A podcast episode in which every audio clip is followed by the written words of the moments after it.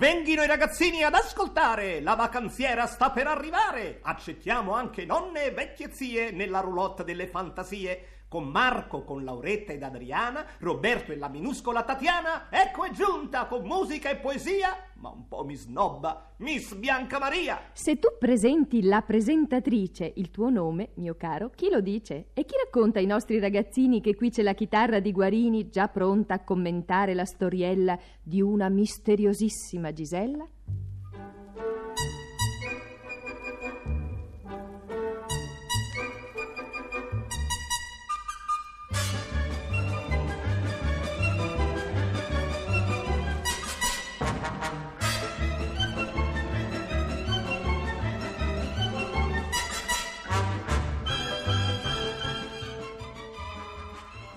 Vi sono famiglie che vivono in mondi ben separati, il mondo dei grandi e il mondo dei piccoli. Ma vi sono famiglie in cui grandi e piccoli formano una cosa sola. Ed è qui che nascono e crescono i bambini più in gamba. Come per esempio Brigida e Pino, due fratelli che, anche quando litigavano, si volevano bene. Io quest'anno ho deciso per la montagna.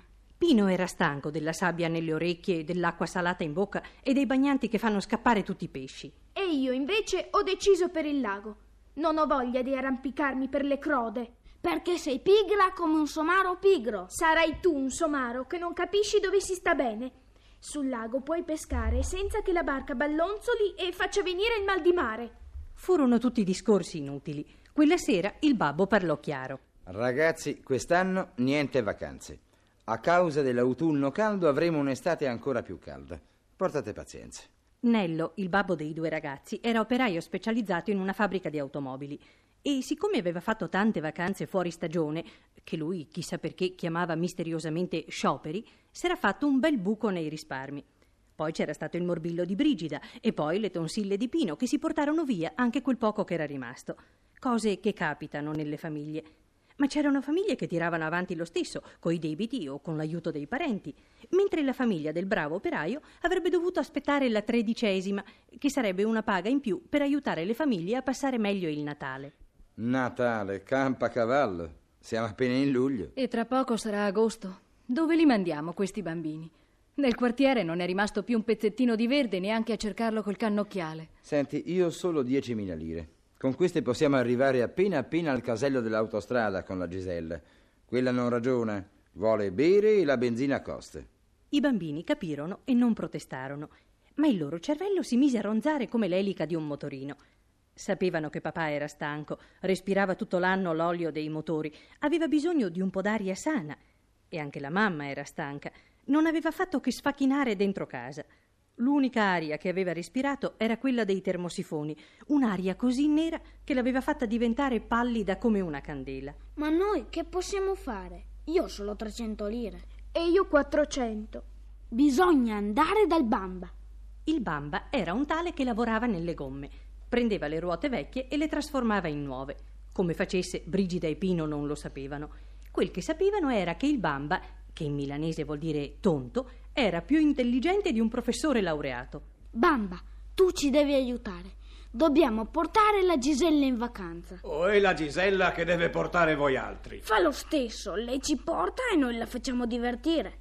Dovete sapere che la Gisella era un'automobile nata con Pino, ma mentre lui a dieci anni era un bambino fresco, lucido e quasi nuovo, lei, a forza di faticare, era diventata un rudere. Il bamba scosse il testone nero che arrivava ai lampadari quando c'erano. Quella macchina bisogna metterla in pensione ormai. In pensione vacci tu! Va bene, d'accordo. Uh, guai a chi vi tocca la Gisella. Eh, Mica ce l'ho con lei. Ma non saprei proprio come fare. L'unica cosa che funziona è il clacson. Il resto è da buttare. Tu sei un mago, Bamba. Da una cosa vecchia ne fai una nuova. Fallo anche con la Gisella. Eh, una parola. Al massimo posso metterci delle ruote da camion.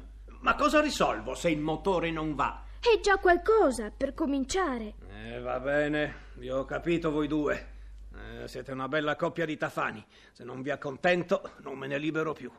Il bamba lavorò per giorni e giorni fino a mezzanotte e passa. E quando la Gisella fu pronta, la consegnò al suo amico Nello, dicendo che per il pagamento avrebbe aspettato la tredicesima. L'amico lo ringraziò e riunì di nuovo la famiglia. A parte il fatto che anche se adesso beve meno, la Gisella beve sempre e non possiamo mandarla avanti ad acqua, dove si va? Non ci sono i soldi per l'albergo, neanche per un parcheggio di roulotte. Restiamo dentro la macchina e dormiamo dove capita. E cosa mangiamo? La mamma era rassegnata, ma Brigida e Pino no, non volevano arrendersi. Andremo da Padella. Padella era un vecchio stagnino ormai disoccupato da quando la gente comprava la roba già pronta ai supermercati e non cucinava più. Eh, guardate questa batteria di tegami, rame massiccio, martellato a mano. Ci si possono fare le pietanze più gustose qua dentro. Roba da buon gustai. Ma chi ha più il gusto della cucina? Tutti hanno fretta, sempre più fretta, per avere sempre più tempo di annoiarsi sempre di più. Qua, ragazzi miei, se non si torna un po' all'antico, ne vedremo delle belle. Altro che l'atomica. La gente morirà pazza e avvelenata. D'accordo, Padella era catastrofico, ma Brigida e Pino, dopo averlo ascoltato, arrivarono a casa di corsa. Avevano trovata l'idea. Vendere i tegami di Padella e col guadagno pagare le vacanze.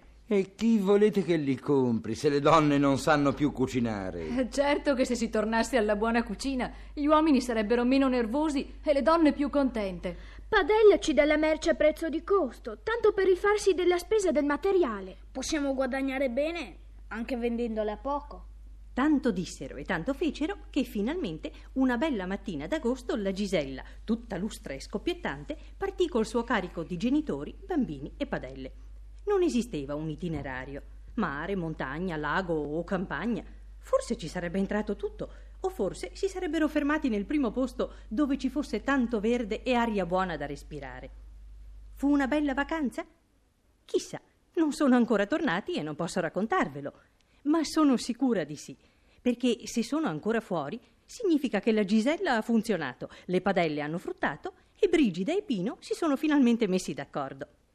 Volete scommettere che quando torneranno saranno una famiglia ancora più unita di prima?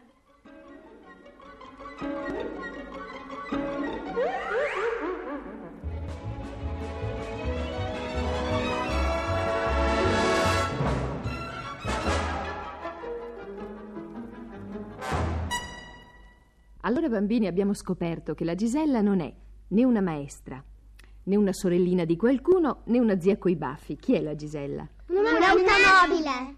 L'avete capito tutti. Avete capito anche qualche altra cosa voi ascoltando questo racconto? Tu, Marco? Io ho capito che in questo racconto i bambini hanno cercato di aiutare la famiglia e hanno cercato di convincere gli altri ad aiutarli. ad aiutarli eh, aggiustando l'automobile Eh sì, se no perché, non- perché era tutta rotta e poi hanno venduto anche le padelle per, per avere più soldi Certamente. perché Tu- altrimenti non hanno riuscivano ad andare in vacanza. anche tu hai venduto padelle qualche volta per andare in vacanza? No. Meno male che non ne hai avuto bisogno. E tu, Roberto? Ho, ho pensato che hanno aiutato il papà e la mamma per andare in vacanza un po' forse adesso avranno fortuna. Eh sì, se la meritano direi, eh. Se- Io, eh, io ho un po' strano perché eh, avevano solo che 10.000 lire, io credevo che abbiano almeno 100.000 lire. Eh. Io sono così così, però almeno 100.000 lire. Ci arrivi. Eh, non tutti purtroppo, sai, ci sono anche i poveri, eh. Ma no, no 10, ma perché mi sembra che in più delle 10 avevano anche i bambini, uno 300, uno 400. Ah sì? Sì. E io non sono stata attenta, spiegatemelo un po'. E, sì, avevano... eh, Il salvadanaio? No, no, avevano no. i soldi che forse gli avevano dato la nonna o le zie. Ah, ecco, ho capito. Quelle piccole mance che danno le nonne, vero? Il maschio aveva 300 la femmina le 400. Ah, bene, bene. 400. Vedete, io mi sono distratta, non ho sentito bene. Bene, adesso eh, in casa vostra si litiga per andare in villeggiatura, come nel racconto? Sì, no, sì, la mia da me sì, no. certe volte. Perché Roberto si litiga nella tua? Perché mia mamma vuole andare eh, in cam- no, a casa vuole stare, andare fuori, non tanto lontano. Mio papà invece vuole andare in montagna, al mare, e così. Vuole andare dappertutto, fu- vabbè. Fuori. mm. Eh, e tu, Laura? Ma no, noi andiamo dappertutto perché andiamo eh, un po' in montagna, un po' al mare, allora si Non c'è bisogno tutto. di litigare, ecco, si risolve tutto. Tatiana, Noi qualche volta andiamo in montagna, qualche volta andiamo al mare, qualche volta restiamo qui. e, e tu sei Stiamo a contenta quando resti a casa? Cosa ti piace di più? Andare da qualche parte. Ah, ti piace andare in giro, gironzolona. E Adriana? Io eh, litigo sempre a casa perché voglio andare o in campagna o in montagna, perché al mare eh, dico che mi stanco troppo per nuotare e non ce la faccio Ah, sei una sfaticata tu, eh? ti piace riposarti proprio. Marco, tu invece dove preferisci andare? Però in montagna, quando devi andare sulle montagne, fa ancora più fatica che nuotare. Eh, eh, direi di sì, eh, direi io di sì. non sto, io sto sui prati a giocare. E allora non vai Io in non più montagna. ho provato ad andare sulla sui montagna, prati. era difficile perché era così fatta, era così. Io non sono andata l'anno scorso in su una montagna Io con Ah, mio sì? nonno. Su- da- ah, col nonno. Chi andava avanti, il nonno o tu? Mio nonno. Io andrò quest'anno. Marco? Poi mi tiravo un po' con Eh. il bastone su. Tu, Marco? Io invece preferirei restare a casa, non è perché mi affatico nel mare e nelle montagne, è perché mi... Perché ti trovi meglio a casa tua? se- Non ti piace andare in albergo? No, perché solo a casa mia quando mangio la pasta asciutta e c'è il formaggio che mi piace, perché se no in altri posti il formaggio non mi piace. Ecco, questo problema del formaggio collegato alla villeggiatura è un, così, è un punto di vista del tutto nuovo, personalissimo di Marco. in villeggiatura si porta qualcosa da mangiare. E tu ti porteresti via il pezzo di formaggio, no? Il salame, il salame, il salame. Tanto c'è per- mortadella. però ce l'hanno anche lì. Eh sì, sì. ma lui dice che non è della stessa qualità. Bianca Maria, io sono d'accordo con Marco. eh. Cioè, una mia esperienza personale mi ha fatto vivere la scorsa estate eh, due mesi bellissimi. Una tragedia al formaggio. Eh, No, perché tutti gli anni io facevo degli spettacoli fuori, in giro, e quindi mi ritrovavo sempre con una gran massa di gente nei soliti alberghi, con la stessa gente che evadeva dalla città e affollava questi luoghi che avrebbero dovuto essere di riposo. Quindi ogni mattina alle 5, balli frenetici, sudate, cose tremende. Invece questa volta io facevo un programma televisivo da Roma e mi sono fatto due mesi a Roma scoprendo questa città che non ho scoperto in vent'anni. Perché è una maniera per, per- per- per- distendersi veramente. Ho fatto dei pranzetti al formaggio come quelli di Marco sul terrazzino ed ero il padrone della città. Ecco, noi parlavamo di mangiare prima. Diceva la Meneghini nel racconto, le donne non sanno più cucinare. Voi tre, che siete donnine, sapete cucinare? Sì. No. No. Io non ancora perché sono piccola ancora. Eh, giusto. Ma non hai mai provato proprio a fare niente? Sì, certe volte mia, mia mamma però eh, l'aiutavo a impanare.